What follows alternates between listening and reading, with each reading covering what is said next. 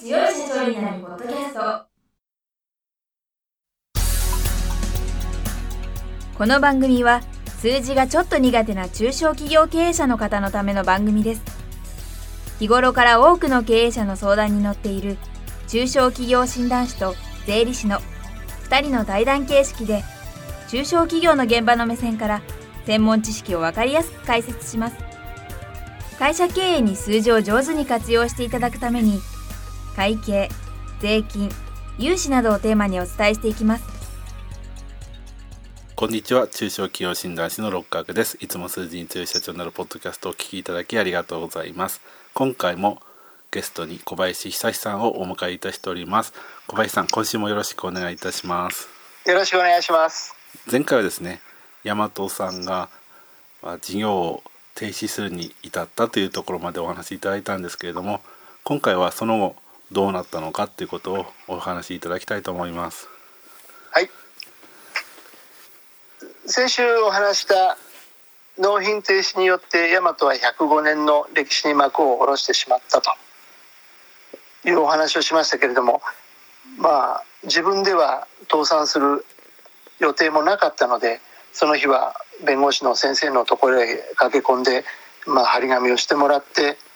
重要な取引業者の人たちがおのずと集まってきたので説明をして、まあ、慰めてもらって「うんよく頑張ったからもういいよ」なんていうお言葉いただきながら、まあ、幕を下ろしてました。まあ、幕を下ろす言葉で言うと大変あの簡単なんですけども実はそれからがまあ大変でして皆さんご経験ないかもしれませんけどまあその夜で閉店するということで店長を全部休みの店長も集めて張り紙をしてパートさんにも店が閉まった時点で8時以降に電話をできるとこはしなさいと。で明日の朝じゃなきゃわからない人のために店長は全部の店舗に行って業者とあの従業員にちゃんと説明をしなさい。で私はどこにも行かず逃げないから、えー本部にいるから本部の社長を訪ねなさいっていう電話を残して店長を店に返しました。まあもう大和があ倒産したっていう話はいろんなとこでもう漏れているわけであってその閉店した夜も新聞記者が駐車場にあの1社2社集まってきてました。私はそのまま取材に応じて翌日の地方新聞の一面トップに大きく大和が全店閉鎖したと。負債17億。あのいろいろ頑張ったけどダメだった。まああの攻撃するような内容ではなくて大和を評価してくれるような中身も多かったのでとても感謝してその後ネットで攻撃されたとかそういうこともあんまりなく閉店を迎えました。さあ電話がじゃんじゃんかかってきます。でも従業員の人たちは本部の事務員さんも含めてみんなちゃんと閉めよう歴史が長い会社だからちゃんと後始末しようねということで女性を中心にみんなが協力してくれて全店舗の店パートさんもあの残った商品を放っておくと電気も止められて腐ってしまいますんで冷凍庫に入れたり問屋さんにお詫びして返すものとか換金しなきゃならないものとかいろいろ分けて本当にスムースに後片付けをしてくれました。頭の下がる思いでした。ね普通その後どっか行っちゃったり何かを持ち逃げしても私は何もいろいろ言えなかったけどもそういう点じゃあみんな大和を愛してくれてたんだなって改めて感じました。まあ各方面の取引業者さんがいっぱい来たんですけれども差し入れを持ってきてくれたり感謝の言葉を言ってくれたり昔の写真を見せに来てくれたりでお客さんたちもいっぱい来て「いやお世話になった」と。各店の電話にもそういう抗議の電話ではなくて「困る困る」と。市役所やあの公共機関にも大和がやってる移動販売車はどうなるんだ、まあ、移動販売もやってましたんでそういうことを言われて、まあ、年末の大きな話題になりました。結果会社が潰れると社長の考えることっていうのは大きく分けて3つぐらいだと思います。一つは従業員のこと。もう一つは取引先様のこと。そして地域のこと。もう一つ挙げるとしては最後に自分はどうなるんだっていうのがありますけどそれはこっち置いといて。従業員はまず県が温度を取っていただいて再就職のあの説明会を独自で開いてくれました。170人の求人に対して240口の求人のあの申し出をいただきました。まあ、あの失業手当をもらう方もいたので後から聞いたら3月の翌年3月の年度末には、あ、ほぼ再就職が決まったと。まあ、それを聞いて本当にほっとして私も各方面にお願いの電話はしたんですけれども、まあ、従業員についてはそれ以上のことはできないなと思ってそれだけをやりました。取引先については最終的に金融機関を除いて7割以上の取引業者がいや親子3代お世話になってかなったからっていうことであの債権を放棄していただいたり温かい言葉かけていただいたり従業員を雇用してもらって本当に感謝をしてます。地域については大和がやっていた生ゴミの処理機とかレジ袋の有料化とかペットボトルを集めたりとか移動販売とか一気に年末ストップになってしまったので行政の方にクレームがいったそうです。なんで大和を潰したんだ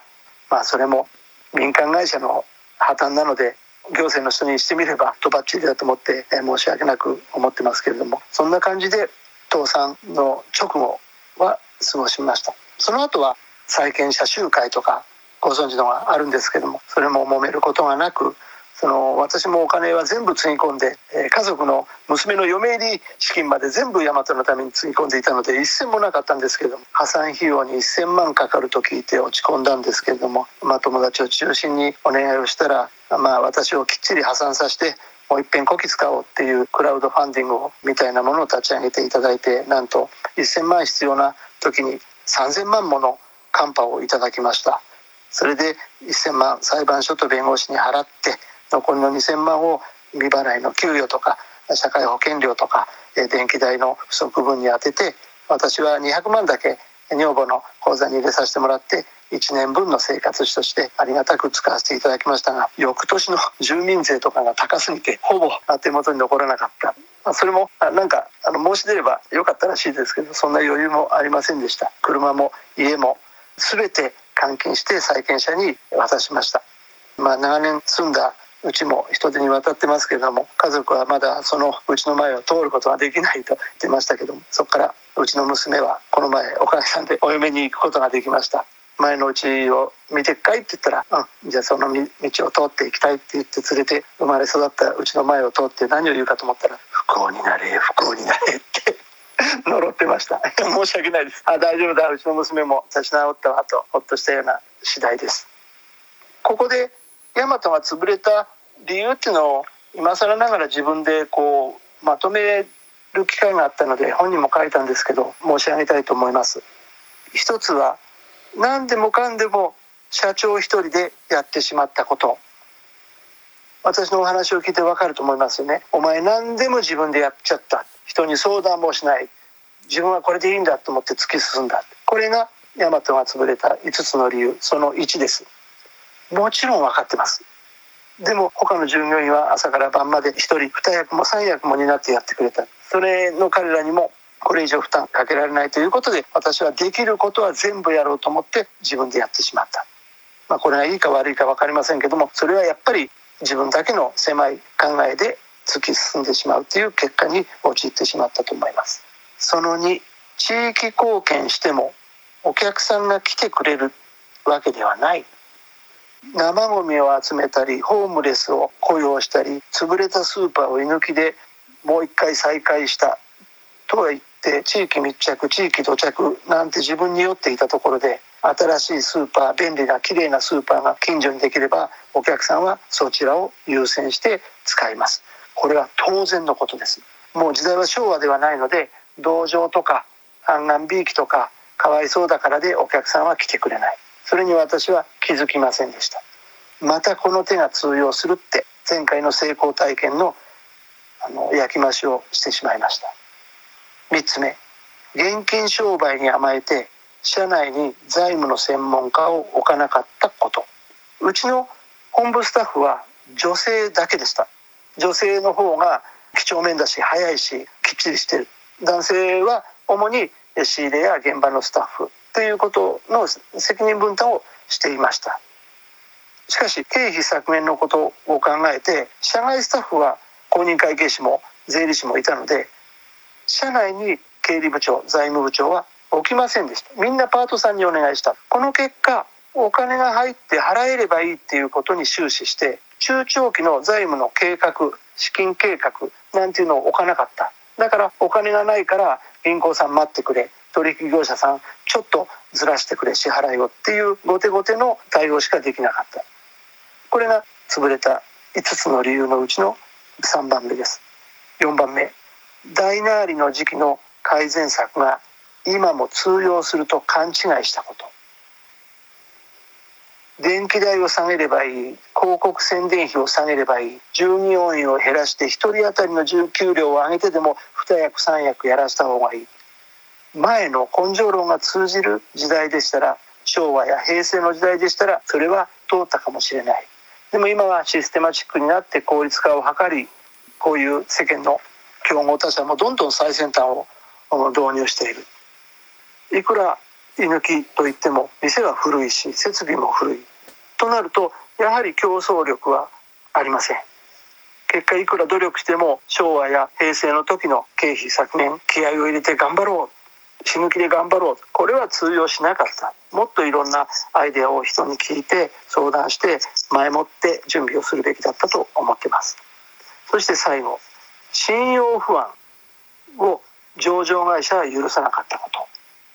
最終的に息の根を止める原因となった納品停止は全て上場会社を含む大手の業者です。ヤマトを助けてくれたのは親子2代3代の地域の問屋さんが多かったです。そういう人たちとの付き合いは深いので腹を割ってしゃべるし面倒も見てくれる。ああ困った時はお互い様だっていうふうに言ってくれる。しかし上場会社はそんなことは全く関係はありません。去年まで担当者が地域のローカルスーパーを助けますよって言ってもトップが変わる担当者が変わるだけで本社の意向で中小のスーパーはもう相手にしません。って決まった時点で切られます。そういう意味でも地方銀行地域の金融と取引を欠かしてはいけないとか都市銀行ばかりではダメだとか取引業者を分散しなきゃいけないっていうのはああこういうことなんだって改めて分かったような次第です。これが大和が潰れた具体的な私がまとめた5つの理由だと思っています。はいありがとうございました。今回は倒産後の経緯について聞いたんですけれども実は私もですね勤めてた会社は倒産したんですね。倒産っていうのは正確じゃないんですけど国有化ですね。あ。それで やはりそそういう関係者だとやはり社会的にちょっと批判されますよね。まあ私の立場なんてね小林さんの立場に比べたらもうね何百倍も小さいんですけど両方ありましたね。ひどいやつだっていうふうにも言われたし、まあ、今までよくやってくれたっていうふうにも言われたんで。でも小林さんの場合はねあ応援してくれたって言ってくれた人が多いのかな今聞いて思うんですまあ応援してくれる方は実際声をかけてくれたり、えー、会いに来てくれたり目に見えますので、ね、私がそういうふうに勝手に自分勝手に思ってるだけかもしれないし やはり手の立場に立てば私はねまあそうですね、ご迷惑をかけた人間であるということは忘れちゃいけないと思ってますね。まあ、そうですね。それはまあ残念ながらそうなんですけどでもねクラウドファンディングで3000万集まるっていうのはそれだけのそれは評ある程度のね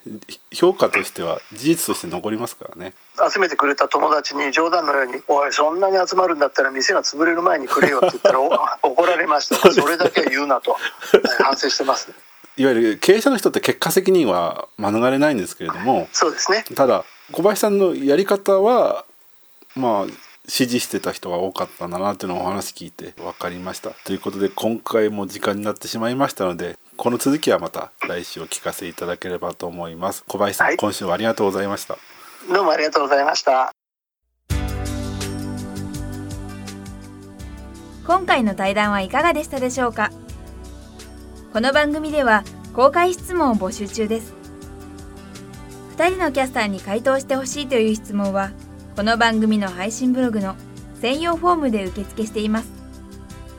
ぜひお寄せください。またご意見ご感想も同様に専用フォームでお受けしております。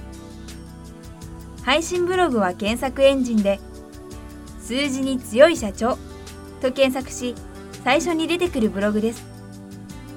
それでは次回もどうぞお楽しみに。